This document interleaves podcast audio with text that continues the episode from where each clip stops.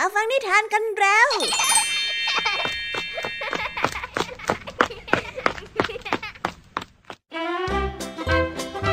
สวัสดีค่ะน้องๆ ยินดีต้อนรับเข้าสู่ชั่วโมงแห่งนิทานกับรายการคิสเอาว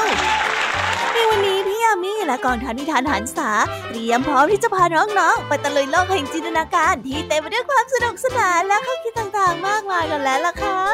เอาล่ะเราไปตะลุยโลกแห่งนิทานกันเลย วันนี้พี่ยามีมีนิทานมาฝากน้องๆกันถึง 3 เรื่องเลยทีเดียวค่ะ บอกได้เลยนะคะว่าสนุกจุใจอย่างแน่นอนเริ่มต้นกันที่นิทานเรื่องแรก เป็นเรื่องราวความรุนแรงที่เกิดขึ้นในฝูงวัวป่า เมื่อจ่าฝูงมีพละกำลังเกินอาการโกรธ ที่ได้รู้ข่าวบางเรื่องจนทำให้มันคลุ้มคลั่ง และได้เที่ยวไล่ขวิดทุกชีวิตอย่างไม่คิดเลยล่ะค่ะโอ้ยทำไมถึงใช้ความรุนแรงได้ขนาดนี้ล่ะคะเนี่ยเป็นห่วงคนอื่นๆ ที่อยู่รอบข้างเจ้าวัวจ่าฝูงตัวนี้จังเลย ไว้ไปรับฟังพร้อมกันในนิทานที่มีชื่อเรื่องว่าวัวป่าเกลี้ยวกราดได้เลยนะคะ ส่วนในนิทานเรื่องที่สองมีชื่อเรื่องว่า เส้นแบ่งความฉลาดมาฝากกัน นิทานเรื่องนี้นะคะ เป็นเรื่องราวของการแก้ไขปัญหาของคนสองคน ที่กำลังตกอยู่ในสภาวะที่ยากลำบาก โดยที่ทั้งสองคนนี้ค่ะ มีของติดตัวเป็นเงินและน้ำแต่ด้วยสถานการณ์นี้จะทำให้เราได้เห็นไหวพริบ และการตัดสินใจของทั้งคู่ ที่จะบอกว่าสุดท้ายแล้วใครฉลาดกว่ากันไปติดตามเรื่องราวนี้กันได้ในนิทานเรื่องที่สองของพี่ยามีเลยนะคะและในนิทานเรื่องที่สามนี้เป็นเรื่องราวของคุณตาผู้โดดเดี่ยว ที่ใช้ชีวิตไปวันๆด้วยความเหงา จะมีก็แต่เจ้ากระต่ายที่อยู่เป็นเพื่อน วันหนึ่งค่ะ คุณตาได้เอ่ยคำอธิษฐานในใจ ว่าอยากจะได้ใครสักคนมาพูดคุยด้วยคำขอนั้นก็ดังไปถึงเจ้าแม่จันทราค่ะและเรื่องราวหลังจากนั้นก็ได้เกิดสิ่งมหัศจรรย์ตามมานั่นเอง ไปรับฟังเรื่องราวนี้พร้อมๆกันได้เลยนะ กับนิทานที่มีชื่อเรื่องว่า ตา ยาย กระต่าย และดวงจันทร์ส่วนนิทานภาษาพาสนุกในวันนี้ค่ะ เจ้าจอยไปพบครูพลที่ห้องพักครูตอนเที่ยง แล้วก็ได้ไปเห็นอุปกรณ์ประหลาดที่หน้าตาคล้ายกับโทรทัศน์ ซึ่งครูพลก็ได้เฉลยในภายหลังว่านี่คือคอมพิวเตอร์เครื่องแรกของโรงเรียนชนบท ที่เจ้าจอยกำลังจะได้เห็นความสามารถของมันนั่นเอง เอ๊ะแล้วคำว่าชนบทที่ว่านี้จะมีความหมายที่แท้จริงแล้วว่าอย่างไรไปรับฟังพร้อมกันได้ในช่วงนิทานภาษาพาสนุกกันเลยนะคะ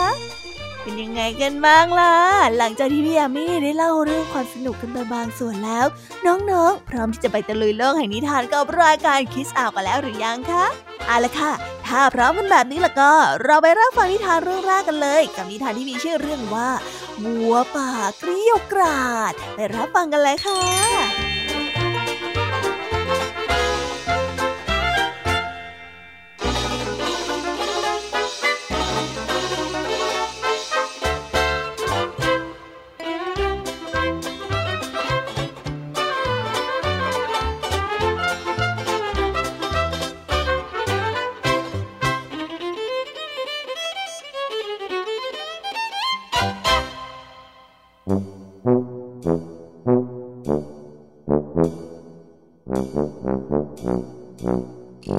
ละครั้งหนึ่งนานมาแล้ว มีวัวป่าฝูงหนึ่ง มีจ่าฝูงที่เป็นวัวที่รูปร่างใหญ่โตและโมโหร้ายเหล่าวัวและบริวารต่างๆ ก็ต่างรู้นิสัยเจ้าวัวจ่าฝูงนี้ดี พวกมันจึงระมัดระวังตัวอยู่ตลอดเวลา ไม่ทำอะไรให้จ่าฝูงนั้นไม่พอใจ หรือว่าโกรธขึ้นมาโดยเด็ดขาด วันหนึ่งขณะที่ฝูงวัวป่าได้เดินผ่านทางแคบระหว่างเทือกเขาสูงเนิน วัวตัวหนึ่งได้นำเรื่องมาบอกจ่าฝูงว่า ท่านหัวหน้าท่านหัวหน้าครับวัวหนุ่มตัวหนึ่งได้พาแฟนสาวของท่านหายไปแล้วครับ พอข้ารู้เข้าข้าเลยรีบมาแจ้งท่านน่ะวัวจ่าฝูงได้ยินดังนั้นก็เกิดความโมโหขึ้น โกรธจนสุดขีดมันได้ไล่ขวิดวัวที่ได้นำข่าวมาบอก และวัวตัวอื่นนั้นทันที ท่านหัวหน้าอย่าทำอะไรข้าเลยครับ อย่าเลยท่านอ้อวัวที่ได้นำเรื่องมาบอกแกหัวหน้า ได้ร้องขอชีวิตจากจ่าฝูง แต่ก็ไม่ได้รับความเมตตาเลย มันได้ขิดเจ้าวัวตัวนั้นจนล้มและเสียชีวิตไปในที่สุด มันได้ไล่ขิดวัวตัวอื่นด้วย เจ้าวัวหลายตัวได้เสียชีวิตไปในเหตุการณ์ครั้งนี้มากมาย ถึงอย่างนั้นความโกรธนั้นก็ยังไม่ลดลงเลย มันจึงได้ไล่ขวิดทุกอย่างที่ขวางหน้า สุดท้ายมันก็ได้วิ่งไปขวิดก้อนหินก้อนใหญ่ จนเข่าของมันนั้นหัก ครั้งแรกที่เขาของมันนั้นหักมันได้เกิดความโมโหเพิ่มมากขึ้น มันจึงไล่ขิดก้อนหินก้อนนั้นขิดอยู่แบบนั้น จนคอของมันเกิดหักและเสียชีวิตขาดที่ไปเลยล่ะค่ะ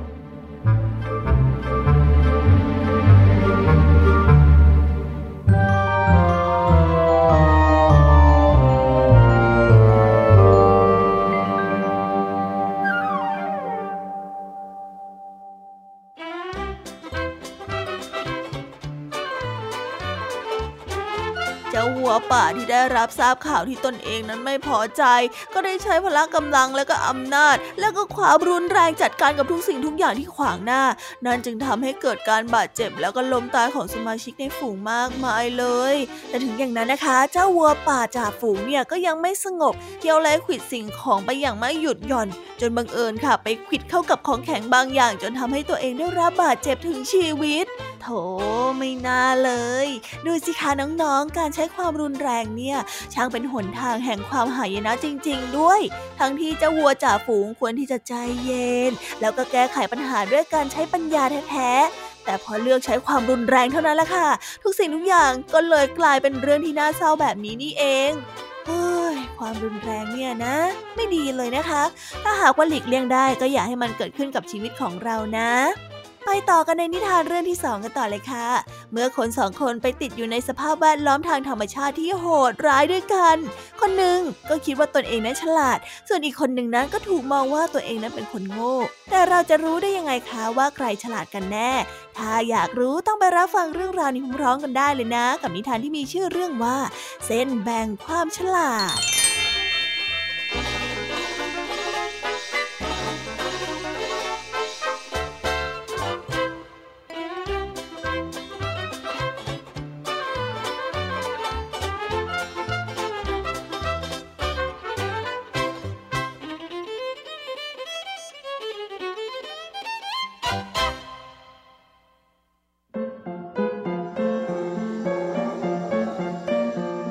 คนฉลาดกับคนโง่ไปร่อนทองด้วยกัน เวลากลับมา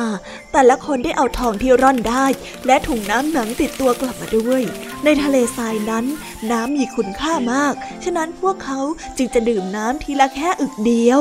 คนฉลาดได้เห็นคนโง่ไม่ค่อยดื่มน้ำจึงได้ฉุกคิดขึ้นมาว่า นี่เป็นโอกาสที่ดีที่จะได้ทอง จึงได้พูดกับเขาไปว่า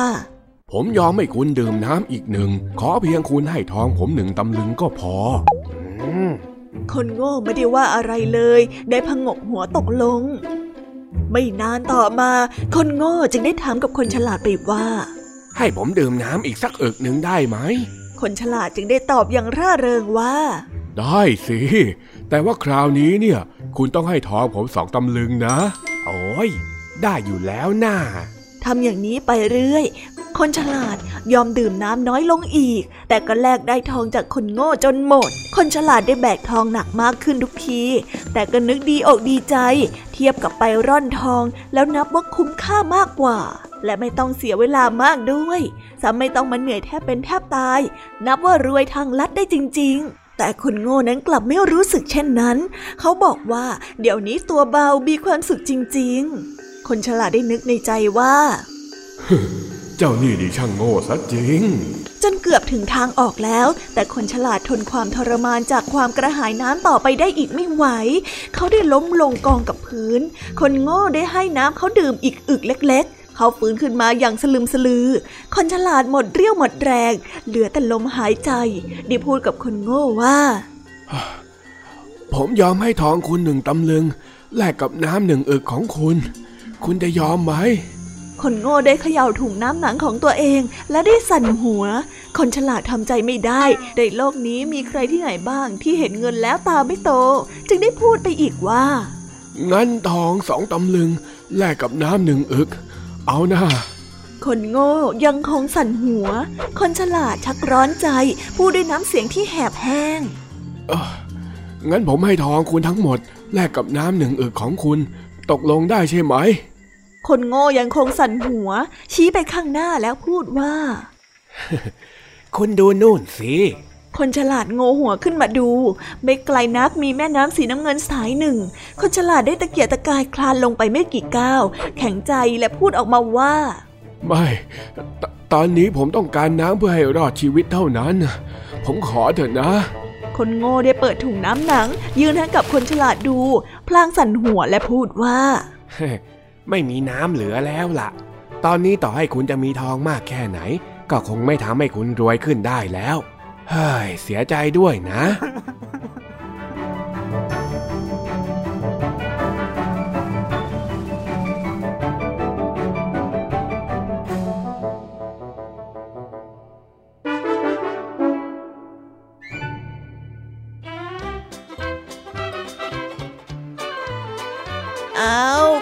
ถูกมองว่าฉลาด พอเอาเข้าจริงกลับไม่ฉลาดซะอย่างนั้นค่ะ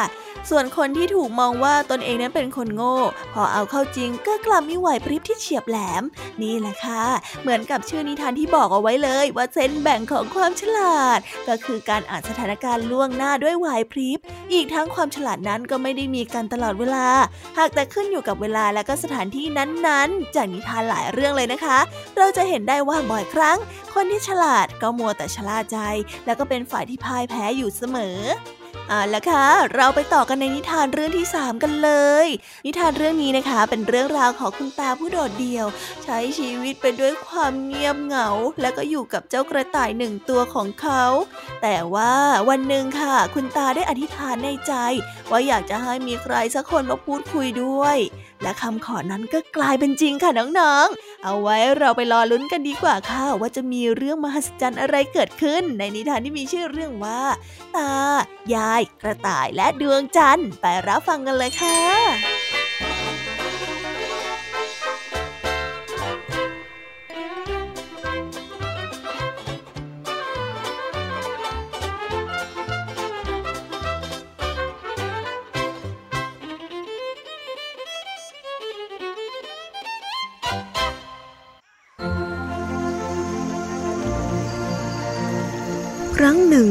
ชายชราอยู่ในหมู่บ้านแห่งหนึ่งทำงานเลี้ยงชีพด้วยการรับจ้างตำข้าว โดยไม่มีเพื่อนฝูงเลย นอกจากกระต่ายแก่ๆตัวหนึ่ง ตลอดวันและในคืนเดือนหายชายชาราจะตำข้าว และมีกระต่ายนั่งอยู่ข้างๆ คอยกินแกลบที่ชายชารานั้นโยนให้ คืนเดือนหงายคืนหนึ่ง ขณะที่ชายชารากำลังตำข้าวอยู่นั้น ก็ได้รำพึงกับตัวเองว่าเฮ้ย มันคงจะน่าสนุกไม่น้อยเลยทีเดียว ถ้าหากว่ามีหญิงแก่ๆสักคนมาคอยฝัดข้าวแยกแกลบออกไป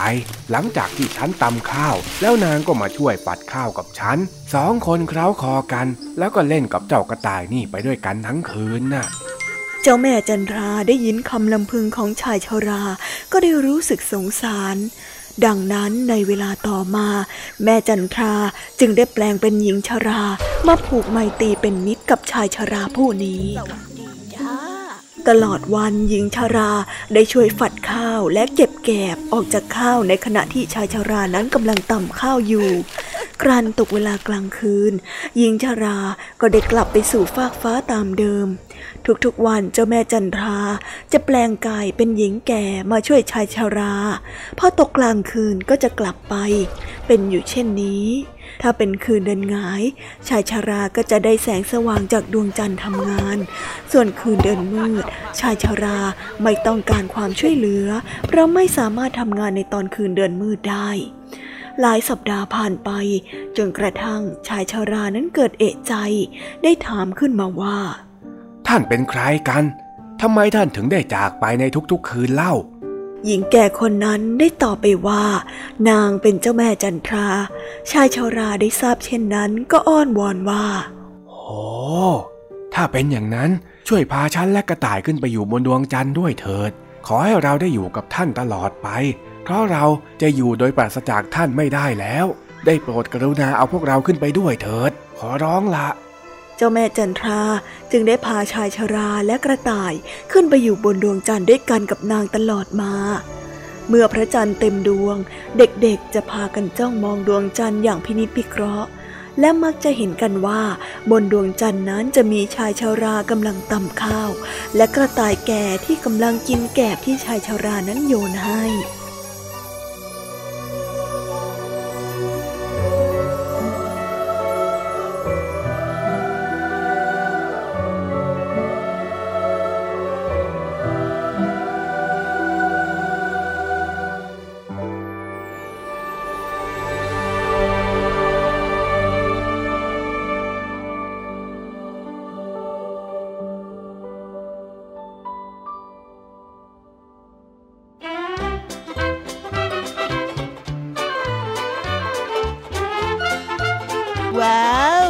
ำนานพระจันทร์เรื่องใหม่ที่สุดแสนจะโรแมนติกอีกแล้ว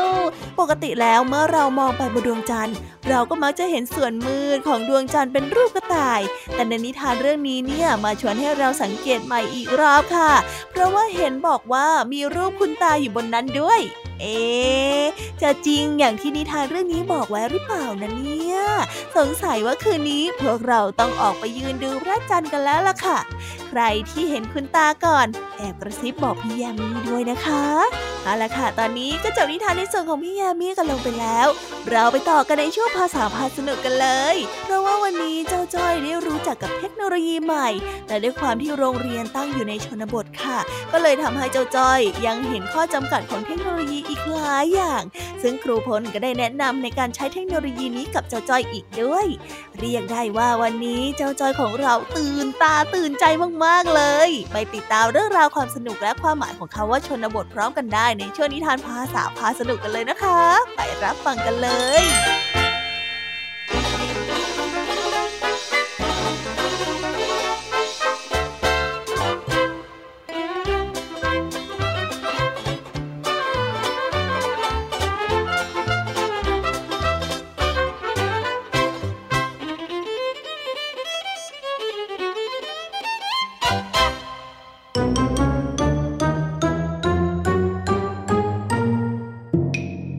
ภาษาพาสนุก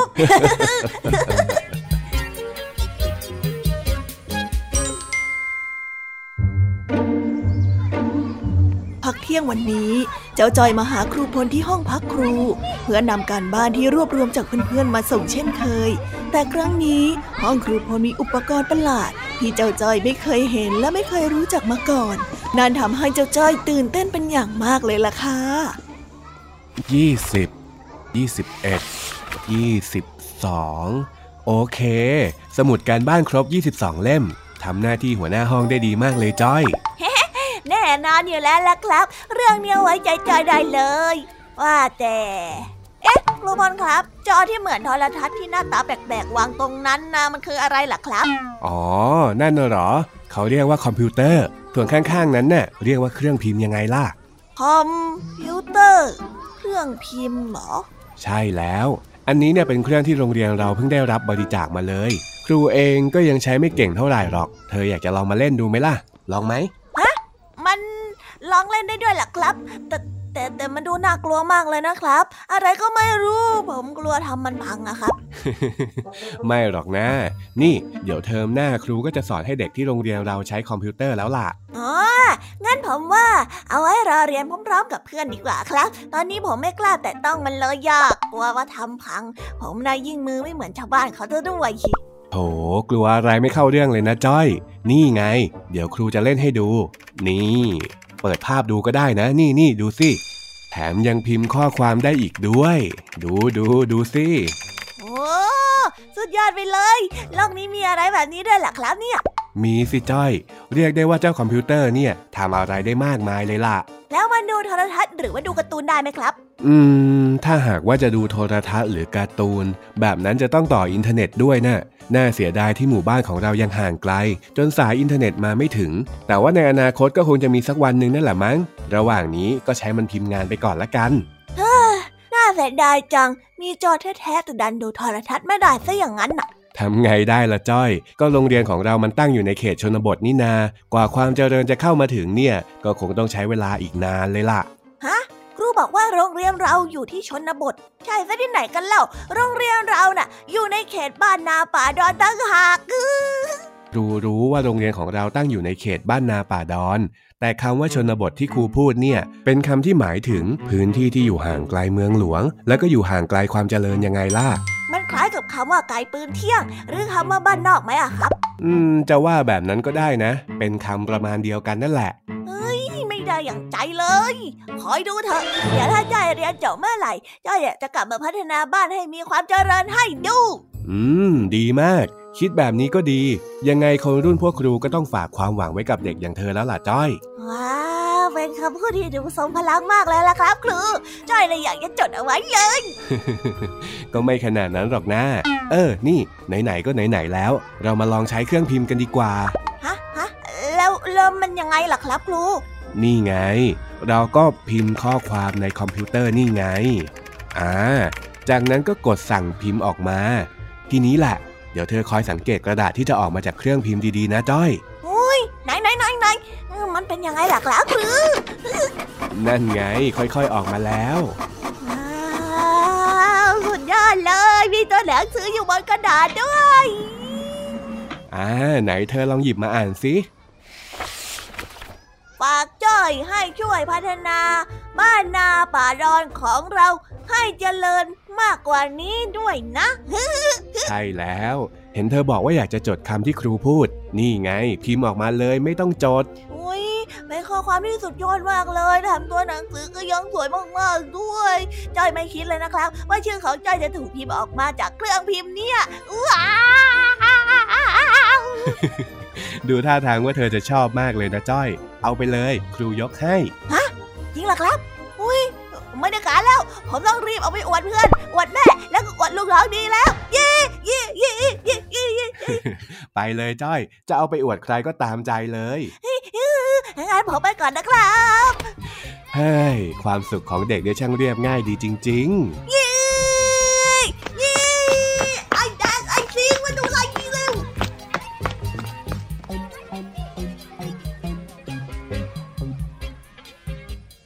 ว้าวจ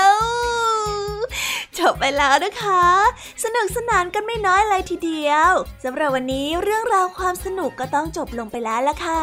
พวกเราและรายการคิสอาวก็ต้องขอบอกมือบายบายกันไปก่อน ใครที่มารับฟังไม่ทันสามารถไปรับฟังย้อนหลังได้ที่ไทย PBS Podcast นะคะ วันนี้จากกันไปด้วยเพลงเพราะๆในช่วงสุดท้ายของรายการ แล้วไว้เจอกันใหม่ในตอนถัดไปสำหรับวันนี้ สวัสดีค่ะบายบายเป็นเด็กดีของคุณพ่อคุณแม่นะคะ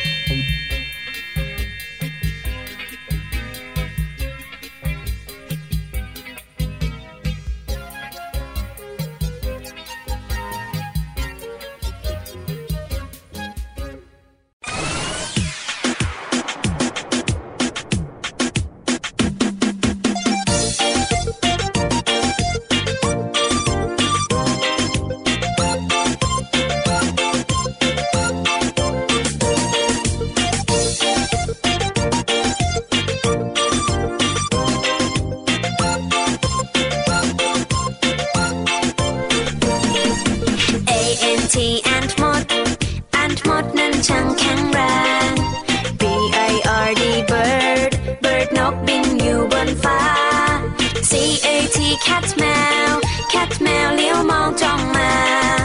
D O G dog มา dog มาร้องบอกบอกบอก E L E P H A N T elephant คือช้าง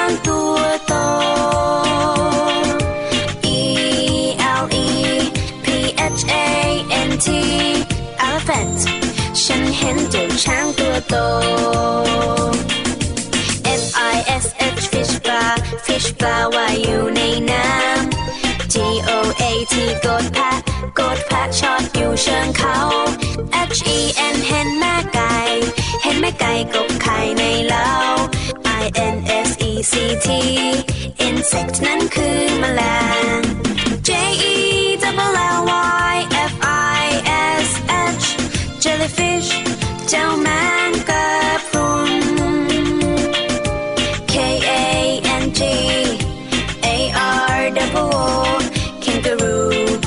ดูสิดูจิงโจ้กระโดด